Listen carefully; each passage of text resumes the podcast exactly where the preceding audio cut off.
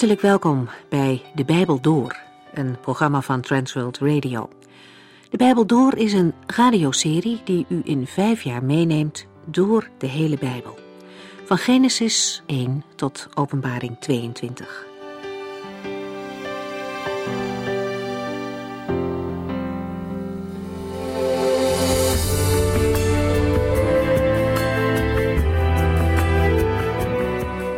Het Evangelie naar Matthäus, hoofdstuk 21. Daar vervolgen we vandaag deze serie mee. Eerst een korte samenvatting. Een carrière in het Koninkrijk van God begint onderaan. Mensen die anderen dienen, zijn groot in de ogen van God. Wie hogerop wil komen, moet leren om anderen te dienen. De eer is weggelegd voor degenen die zichzelf niet zoeken. Het gaat er niet om dat wij beter zijn dan een ander. Iedereen heeft zo zijn eigen kwaliteiten gekregen om in te zetten voor anderen en om zo de Heer te dienen. De Heer Jezus vertelt de discipelen dat Hij zelf ook gekomen is om mensen te dienen. Niet om zich te laten bedienen, maar Hij geeft zelfs zijn hele leven. En daarmee laat Hij zijn volgelingen zien wat de bedoeling is. De Jezus is in deze hoofdstukken op weg naar Jeruzalem om te sterven. Op zondag, de tiende van de maand Nisan, rijdt hij op een ezel Jeruzalem binnen. De mensen verzamelen zich aan de kant van de weg en ze eren hem als koning. Er heerst een opgewonden stemming in de stad. Maar de mensen moeten nog ontdekken dat zijn koningschap heel anders zal zijn dan wat zij verwachten. Het is dan nog maar vijf dagen voor zijn dood. Het is ook de dag dat de Joden het paaslam moeten uitkiezen. En op deze dag stelt de Heer Jezus zich als het ware voor als het echte paaslam, dat sterven moest om de mensen te kunnen redden. De tocht eindigt bij de tempel, waar de Heer Jezus de kooplieden wegjaagt, zij die uit waren op winst. Maar de handel nam een veel te grote plaats in, en de tempel was bedoeld als een huis van gebed, een plaats om God te ontmoeten. Opnieuw laten kinderen zien waar het echt om gaat. Zij loven de Heer Jezus met de woorden: Hosanna voor de zoon van David. En de geestelijke leiders werden daar zelfs kwaad om. Hoort u niet wat zij zeggen? vroegen ze aan Jezus. Jawel, was zijn antwoord. Maar heeft u nooit in de psalmen gelezen? Zelfs kinderen en baby's zullen hem prijzen. Jezus liet hen staan en ging terug naar Betanië.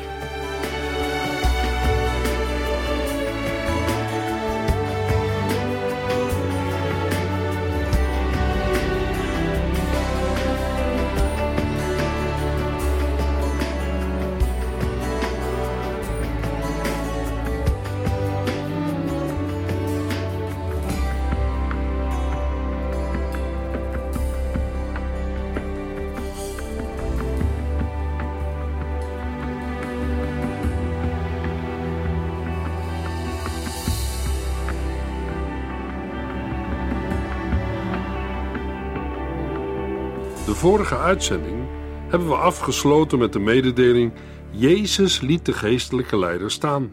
Hij verliet hen. Het betekende dat hij hen verwierp. Veel mensen werden genezen, lammen en blinden, maar de geestelijke leiders namen het hem kwalijk. Jezus ging weg. Hij verbleef de nacht niet in Jeruzalem totdat hij werd gearresteerd. De volgende dag kwam hij weer terug naar de stad. Matthäus 21, vers 18 tot en met 22. De volgende dag ging hij weer naar Jeruzalem. Onderweg kreeg hij honger. Hij zag een vijgenboom langs de weg staan en liep erheen. Maar er zaten geen vijgen aan, alleen maar bladeren. U zult nooit meer vruchten dragen, zei hij tegen de boom. Meteen begon de vijgenboom te verdorren toen de leerlingen dat zagen, vroegen ze verbaasd: Hoe kan die vijgenboom zo vlug verdorren? Jezus antwoordde: Luister. Wie geloof heeft en niet twijfelt, kan dit soort dingen ook doen, en nog veel meer. Dan kan men zelfs tegen deze berg zeggen: Ga hier vandaan en val in de zee. En hij zal het doen. Wie geloof heeft, krijgt alles waar hij in gebed om vraagt. De vruchten aan een vijgenboom verschijnen meestal ongeveer 40 dagen na de bladeren. Van een vijgenboom die bladeren heeft, kan men daarom na enige tijd vruchten verwachten. Namelijk onrijpe vroege vijgen, die door oosterlingen ook gegeten worden. Ze zijn het beste bewijs dat de boom vrucht zal dragen. In Matthäus' weergave van de gebeurtenis lijkt het erop dat de vijgenboom zichtbaar voor hun ogen verdorde. Maar dat is niet zo. De vijgenboom verdorde vanaf de wortel. We lezen in Marcus 11, vers 20 dat de discipelen pas de volgende morgen zagen dat de vijgenboom was verdord. Het moet moeilijk geweest zijn voor de leerlingen om de gebeurtenis met de vijgenboom te verklaren. Met eerbied gesproken, het is ondenkbaar dat de Heere, die geduldig zijn dagelijks brood van God verwachtte, zomaar een boom zou vervloeken, omdat hij er geen vruchten aan vindt. Hoe moeten we deze gebeurtenis duiden? Wat hier gebeurde, was evenals de tempelreiniging in vers 12 en 13 een symbolische handeling, een profetisch teken. Een teken waarmee de Heer Jezus het oordeel aankondigde over Israël of Jeruzalem. Israël en Jeruzalem zijn als een onvruchtbare boom. Gelijksoortige uitspraken vinden we in Hosea 9 en Micha 7. Ook in het Nieuwe Testament, in Matthäus 3 en 21, als ook in Lucas 13. De leerlingen verbaasden zich over deze gebeurtenis. Jezus antwoordde hen: Luister, wie geloof heeft en niet twijfelt, kan dit soort dingen ook doen en nog veel meer. Dan kan men zelfs tegen deze berg zeggen: Ga hier vandaan en val in de zee. En hij zal het doen. Wie geloof heeft, krijgt alles waar hij in gebed om vraagt. Jezus antwoordde niet rechtstreeks op de vraag van zijn discipelen, maar wees erop wat er zou kunnen gebeuren als ze geloof zouden hebben zonder twijfel. Denk ook terug aan het mosterdzaadje uit Matthäus 17. Geloof is niet alleen hopen en wensen, maar met een vaste zekerheid rekenen op de Heere God. Dan kan men zelfs tegen deze berg zeggen: Ga hier vandaan en val in de zee. Deze berg is de Olijfberg en de zee is de Dode Zee. Toch bedoelt Jezus niet dat zijn discipelen in concrete zin bergen zullen gaan verplaatsen. Hij spreekt overdrachtelijk en met een hyperbool. Hij belooft een ieder die gelooft een deel hebben aan zijn volmacht en aan de kracht van het koninkrijk van God. Die kracht wordt nu onder andere zichtbaar in de macht over demonen en ziekten. Gelovigen hebben een relatie met de Heere God. Daarom is het normaal dat ze bidden. We zien hier dat geloof en gebed onverbrekelijk met elkaar verbonden zijn. Bidden moet gebeuren in geloof, anders is het nutteloos. Aan de andere kant moet geloven gepaard gaan met bidden, anders zal het geloof ontsporen. De Heer Jezus geeft hiermee zijn discipelen onderwijs in gebed. Zij verwonderen zich dat de boom werd vervloekt en de Heere zegt dat hun probleem is dat ze geen geloof hebben. Luisteraar, gelooft u dat de Heer God zulke dingen kan doen? Matthäus 21, vers 23 tot en met 27.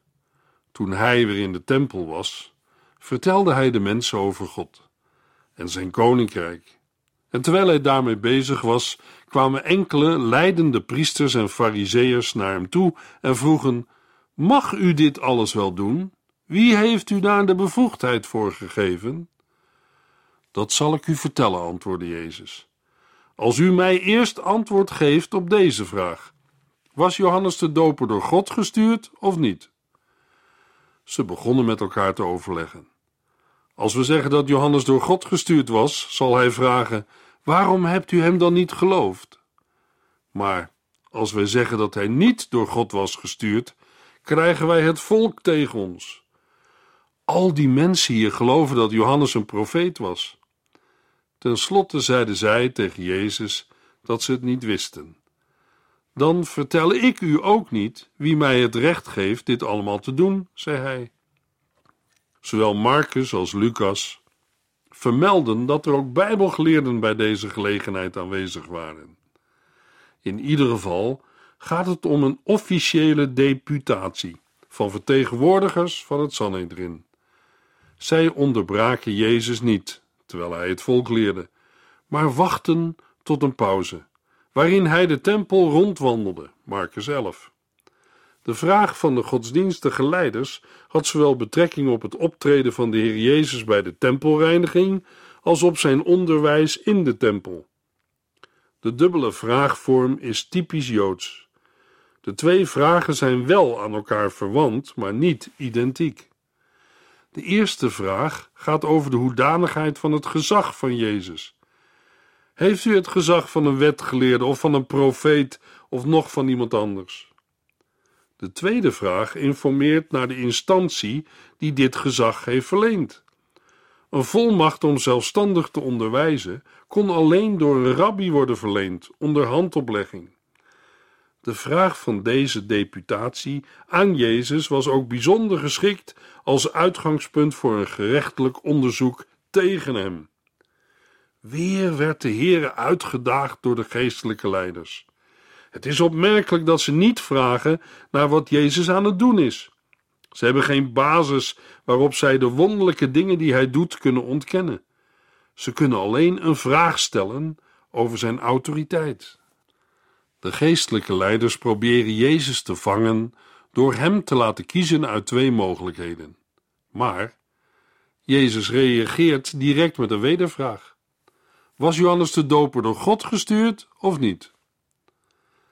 Het antwoorden met een wedervraag is een typisch rabbijnse gewoonte. Het betekent niet altijd dat men daarmee de vraag probeert te ontwijken of de confrontatie wil ontlopen. Vaak stelde men een wedervraag omdat die meer de kern van het onderwerp raakte. Met de wedervraag kon het gesprek in de richting van een juist antwoord worden geleid, en dat gebeurde hier. In de vraag die de Heer Jezus hier stelt, ligt het antwoord besloten.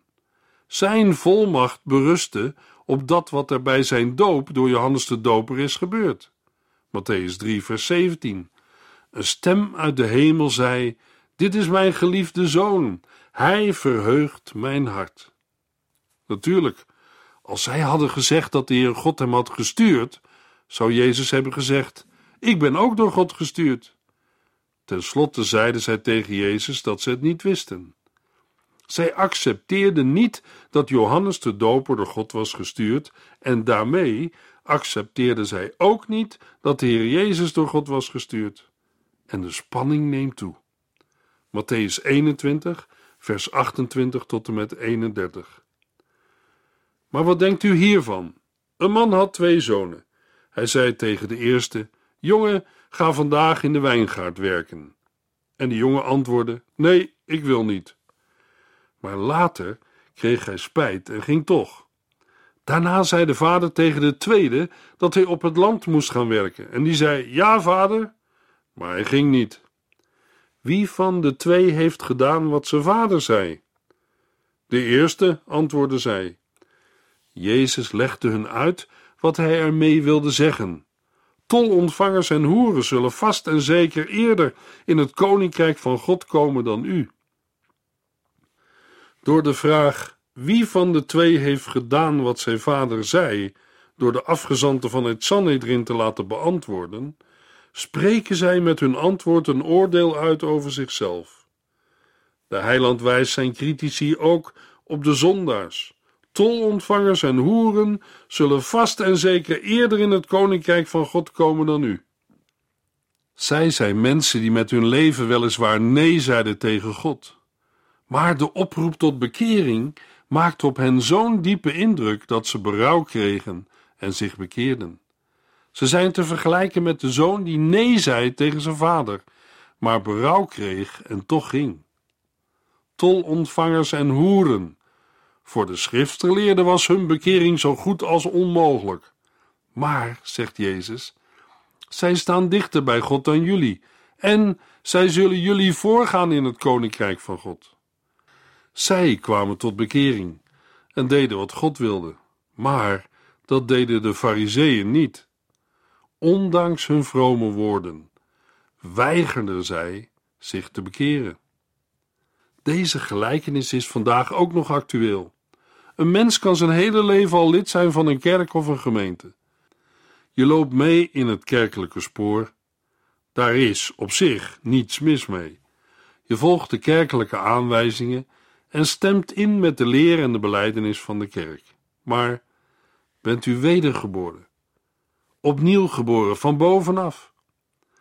In 2 Korinthe 5 vers 17 lezen we: Als u christen wordt, wordt u van binnen helemaal nieuw. U bent als het ware opnieuw door God geschapen. Er is een heel nieuw leven begonnen. Zondaars die berouw hebben, herkennen hun zonde en komen tot Christus om vergeving te ontvangen. Ze komen niet alleen uit de wereld, maar ook uit de kerk. Ook kerkmensen moeten zich bekeren. Misschien ging u vroeger wel naar een kerk, maar nu niet meer.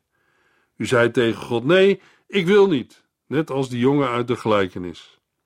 Toch kan er van alles in een mensenleven gebeuren waardoor je daar spijt van krijgt. Een mens krijgt berouw en gaat weer terug naar God.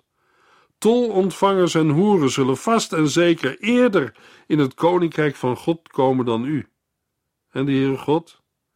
Hij omarmt u met de liefde van zijn zoon. Matthäus 21, vers 32. Want Johannes de Doper heeft verteld hoe u het met God in orde kunt maken. Maar u hebt hem niet geloofd. Het waren juist de tolontvangers en de hoeren die hem wel geloofden. Hoewel u dat zag, hebt u niet gedaan wat Johannes zei. U wilde hem gewoon niet geloven.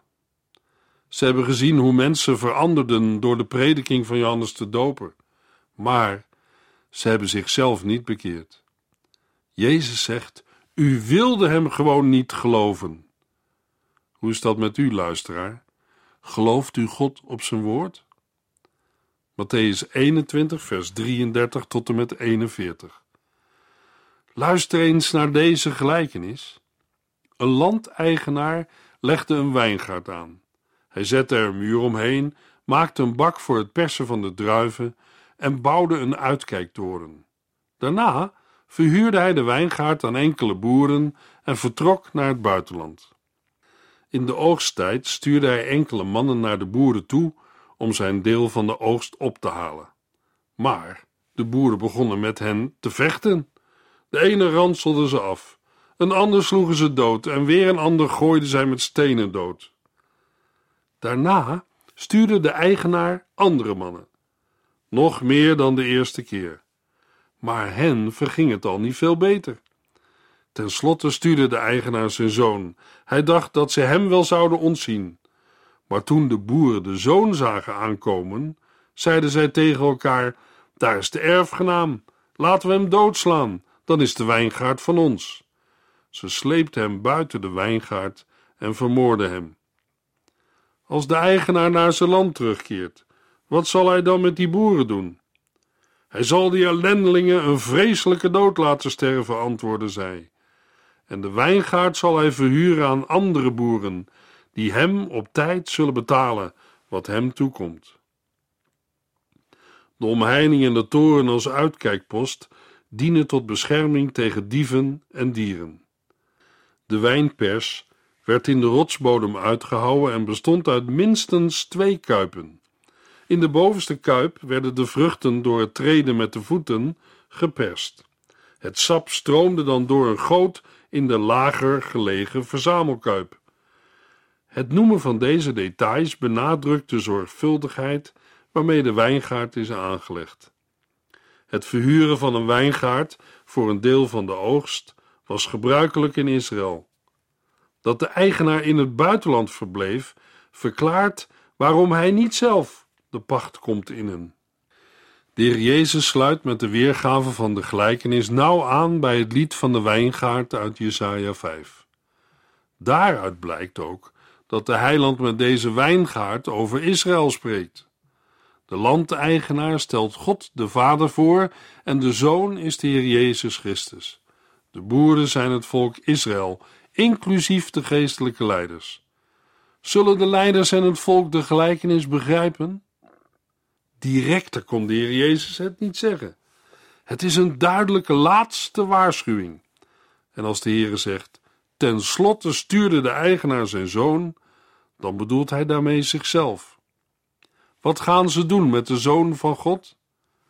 In het vervolg vertelt de Heer hen rechtstreeks wat in hun hart is.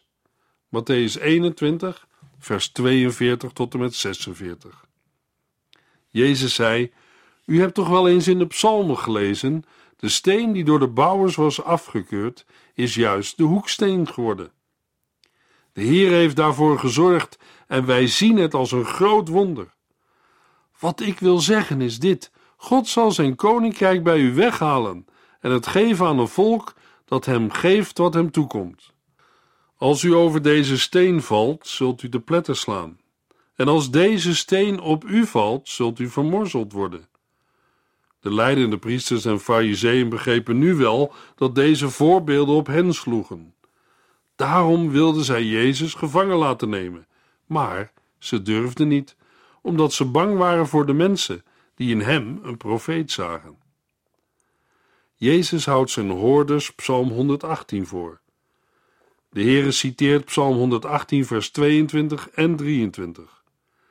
Een aanhaling die de eerste christenen ook gebruiken. Hetzelfde citaat wordt door Petrus gebruikt als hij en Johannes voor de Hoge Raad staan. Handelingen 4. Eveneens in zijn eerste brief, 1 Petrus 2, vers 7. De Heere neemt met een nieuw voorbeeld het hoofdthema van de gelijkenis op. Daarnaast geeft hij meer uitleg over de profetische betekenis ervan. Wat de pachters met de zoon doen, doen de bouwlieden met deze belangrijke steen. Maar de zoon, die door de leiders van het volk wordt verworpen, zal door God in ere hersteld worden en zelfs de hoeksteen van de nieuwe tempel worden. Matthäus 16 en Efeze 2. Het valt op dat de Heer Jezus de uitdrukking Koninkrijk van de Hemelen verandert in Koninkrijk van God. God zal zijn koninkrijk bij u weghalen en het geven aan een volk dat hem geeft wat hem toekomt. Nu zegt Jezus uitdrukkelijk dat Israël niet langer Gods wijngaard, dat wil zeggen het volk van God zal zijn, maar vervangen zal worden door een ander volk dat de boodschap van het koninkrijk van God wel aanvaardt. De Heere doelt hierop de gelovigen uit de volken, de heidenen. We komen later nog terug op de grenzen van deze vervanging en op de relatie tussen Israël en de christelijke gemeente. In 1 Petrus 2 vers 9 lezen we over de christelijke gemeente. U bent door God uitgekozen om koninklijke priesters te zijn. Mensen die voor God zijn afgezonderd om overal te vertellen hoe goed en groot Hij is. Die u geroepen heeft om vanuit de duisternis naar zijn heerlijk licht te komen. Matthäus 21 sluit af met de ontdekkende verse. De leidende priesters en fariseeën begrepen nu wel dat deze voorbeelden op hen sloegen. Daarom wilden ze Jezus gevangen laten nemen, maar ze durfden niet, omdat ze bang waren voor de mensen die in hem een profeet zagen. In Matthäus 22 gaat de Heere verder met zijn onderwijs in gelijkenissen. Matthäus 22, vers 1 tot en met 14. Opnieuw richtte Jezus zich tot hen met gelijkenissen. Het koninkrijk van de hemelen lijkt op een koning die de bruiloft van zijn zoon voorbereidde. Hij stuurde zijn knechten erop uit om de gasten te gaan uitnodigen, maar niemand wilde komen.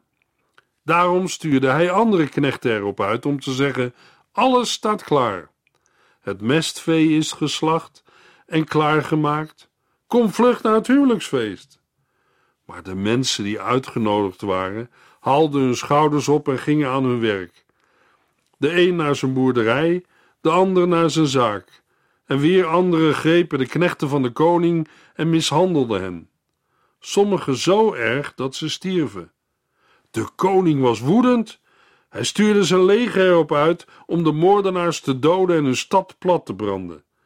Daarna zei hij tegen zijn knechten: Het feestmaal is klaar, maar de mensen die ik had uitgenodigd waren het niet waard. Ga nu naar de drukste wegen en nodig iedereen uit die je daar ziet. De knechten gingen de straat op en brachten alle mensen binnen die ze konden vinden, zowel goede als slechte. Al gauw zat de feestzaal vol gasten. De koning kwam binnen om de gasten te begroeten. Ineens zag hij iemand die geen feestkleding droeg. Beste vriend, zei hij, hoe is het mogelijk dat u hier zonder feestkleding zit? Maar de man had geen antwoord. De koning zei tegen zijn dienaren: Bind hem vast en gooi hem buiten in de diepste duisternis. Daar zal hij vergaan van vroeging en verdriet. Velen zijn geroepen, maar weinigen zijn uitgekozen. In deze gelijkenis werden de knechten uitgezonden om de genodigden te laten komen. Wie waren dat? Het waren de verloren schapen van het volk Israël. Herinner de uitzending van de leerlingen door de Heer Jezus. En de profeten waren de boodschappers in het Oude Testament. Wat waren de reacties? Zij vermoorden zijn boodschappers en de Heer Jezus zelf. De koning was woedend. Hij stuurde zijn leger erop uit om de moordenaars te doden en hun stad plat te branden. Ongetwijfeld spreekt Jezus hier profetisch over het volk Israël en de stad Jeruzalem, hetgeen vervuld werd in 70 na Christus toen Jeruzalem door de Romeinen verwoest werd. De feestkleding betekent de rechtvaardiging door Christus, die absoluut noodzakelijk is voor vrijspraak van veroordeling. Maar nu is aan het licht gekomen dat God de mens buiten de wet om vrijspraak wil geven. Daar is in de boeken al op gewezen. Deze rechtvaardigheid voor God wordt bereikt door op Jezus Christus te vertrouwen. Dit geldt voor alle mensen die in Hem geloven, wie ze ook zijn. Romeinen 3, vers 21 en 22. De uitnodiging is voor iedereen. Maar we moeten wel voldoen aan de voorwaarden van de Heer Jezus Christus. Daarover een volgende keer meer.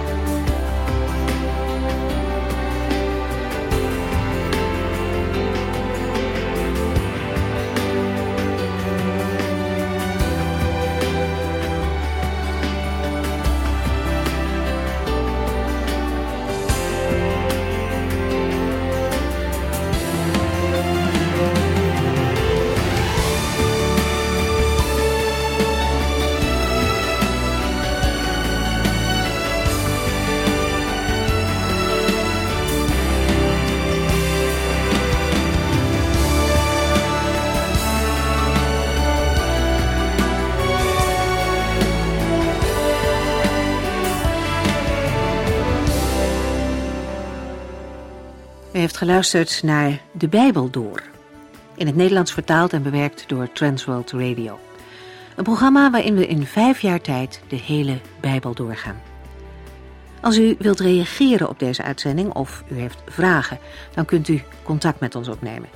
Tijdens kantooruren kunt u bellen op 0342 47 8432. 0342 47 8432. 32. Ook kunt u een e-mail sturen naar de Bijbel door transworldradio.nl en natuurlijk kunt u ook via de post ons bereiken. TWR, postbus 371, postcode 3770, AJ in Barneveld. Dit programma werd gepresenteerd door Cor Weda en Ike André. Techniek was in handen van Odin van Woerdekom. En wij allemaal bedanken u voor het luisteren. Graag tot de volgende keer.